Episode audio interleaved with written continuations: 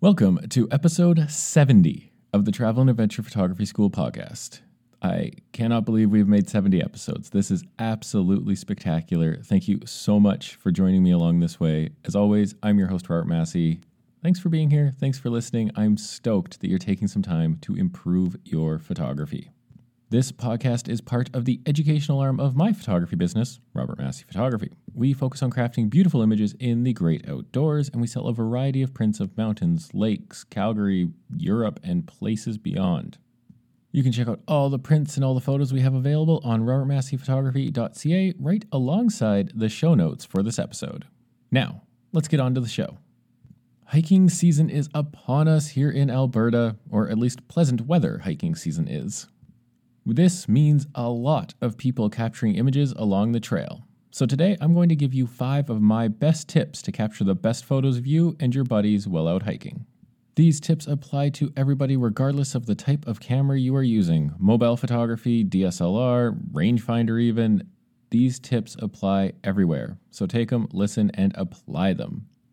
We aren't going to talk about the things that are always the same in photography, so no discussion today on composition, golden hour settings, or lenses. These are things you should understand and know already and how they work into your shooting flow. If not, check out some of the fundamentals of photography right here on this podcast to get up to speed. All right, let's get going. Tip number one get ahead of your party. Being in front of people while they are on the trail makes for the best photos, regardless of if you're hiking up a mountain or across flat terrain. Pictures of people from behind just aren't as engaging typically as those with their faces in them really outside of that mountaintop hero shot, of course. So get in front of them to show off those pretty, pretty faces. But how far in front? You also don't want to be just a few inches away from your party.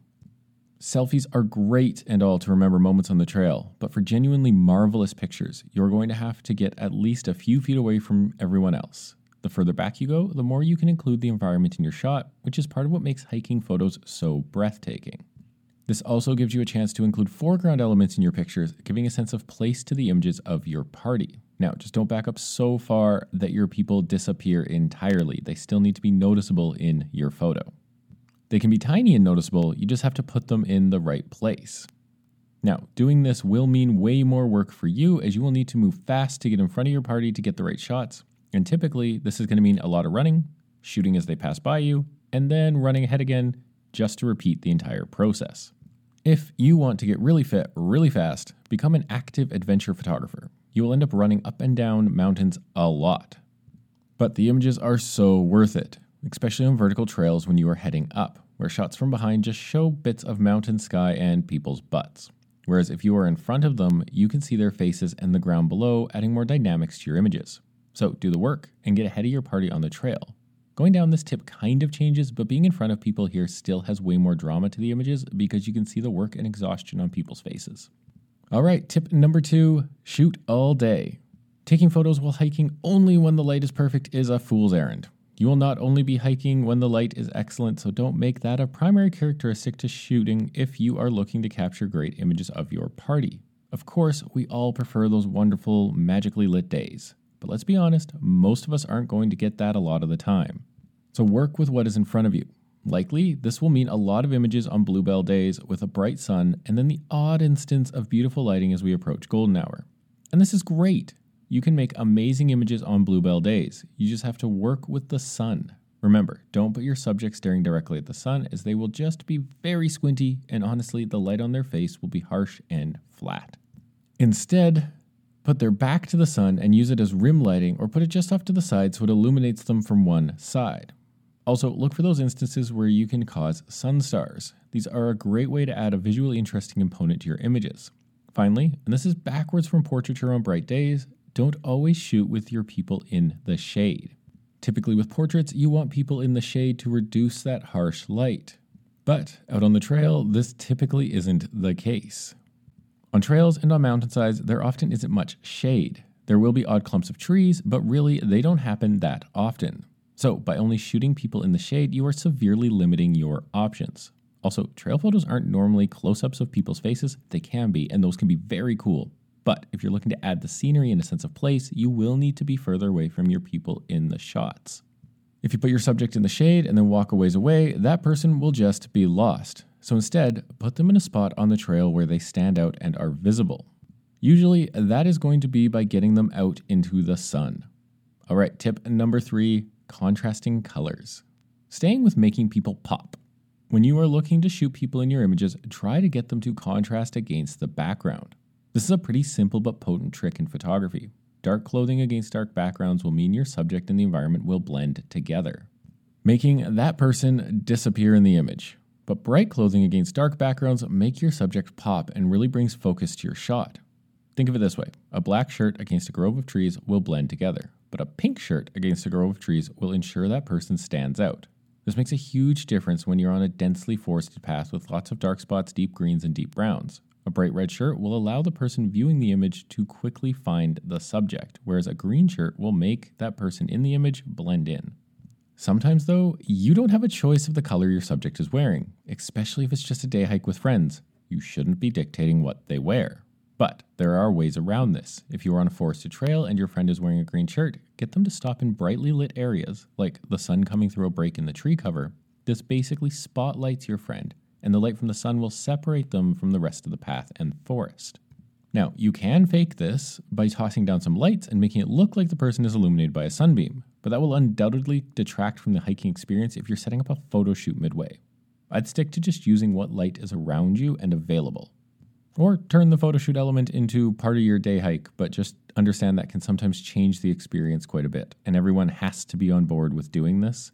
Otherwise, it's no fun for a few people. All right, tip number four don't forget the moments between movement.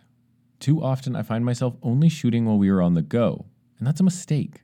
Some of the best photos can come while we are stopped, capturing the laughter at lunch, the contemplation as we sit for a moment resting weary legs, that second where someone is literally stopping to smell the roses. All of those are powerful moments that can really add to the story of the day and can honestly become some of your favorite images. Yes, the epic photos are astounding, but the in between moments are essential too. And they are the ones I often find myself coming back to for memories because they are the ones that show off the genuine person you are hiking with. So document those non moving moments, and you will likely walk away with some of your favorite memories. All right, tip number five put down your camera and look with your eyes. It's easy to always have a camera in front of your face while hiking. You get so focused on shooting that it just kind of stays there. But to create the best images while on the go, you need to learn to see things with your eyes before you put up a camera. This means looking for those angles, composition, light, and placement of people before they get to the spot you want to shoot, and then waiting for everything to line up. You can't hike by staring through a lens. It's dangerous and you're missing out on some of the best experiences. Instead, train yourself to see the shots you want to take with the equipment that you have. If you're carrying a telephoto, envision those shots with your mind's eye as though you were using that telephoto. Same with a wide angle or a prime. Envision those shots beforehand, before that camera ever comes up towards your face. And then only bring up the camera when you are ready to shoot. Now, this has the added benefit of keeping you in the moment as well. All right, and a quick bonus tip for you today because this is super important to me stay safe and stay aware. This is really important for me to mention here, but be smart about the type of photos you are taking and stay keenly aware of your surroundings. I've seen far too many people on mountaintops back up without noticing a cliff behind them or try to move out along a path that puts them in a precarious position. This isn't meant to tell you what to do, but to be aware of your limits. I know what my limits are. I know I shouldn't be scrambling up tiny ridges to get photos because I'll have problems coming back down. I know I am a bit clumsy when I'm shooting, so I stay away from edges where I may lose my balance and fall. Those are the things I know about myself, and you should get to know those things about yourself as well. Also, stay aware of trail conditions and signs of animals. It is essential to always be animal aware in areas, even if there are many other people. Bear encounters are becoming more frequent with more people out in the wilderness, and they can be pretty much everywhere, even if there are a ton of other people on the trail. So be really cognizant that there could be a bear near you or any other animal. Now, you really don't want to startle a moose or a bear or anything else by suddenly coming upon it on a trail. That's really when problems occur. So make noise, let the other creatures in the area around know that you are there. And if you do encounter wildlife, be smart about it. Don't approach, back away quietly, and be safe about the situation. If you do approach a wild animal, they may hurt you, they may kill you, or you may end up getting that animal injured or killed itself. We are in their homes, so be careful and be safe with them, and pay attention and know your own capabilities. And that's it. Those are my five, six tips to help you take better images of yourself and your buddies while on the trail this summer. Now, these are really quick and dirty tips to get those better shots, but even implementing a few of these will help you create better photos. As always, thank you so much for tuning in today. I really hope you got something out of this and that helps you improve your photography going forwards or at least get some really awesome memories while on the trail. Now, if you've got something you want to learn about, drop me a message on Instagram at Robert Massey Photography. I love talking photography with people, so send me a message. Let's chat. Let's talk about it. And you can find the show notes for this episode along with every single other episode online at robertmasseyphotography.ca. Now, get out there and go adventuring. Bye for now.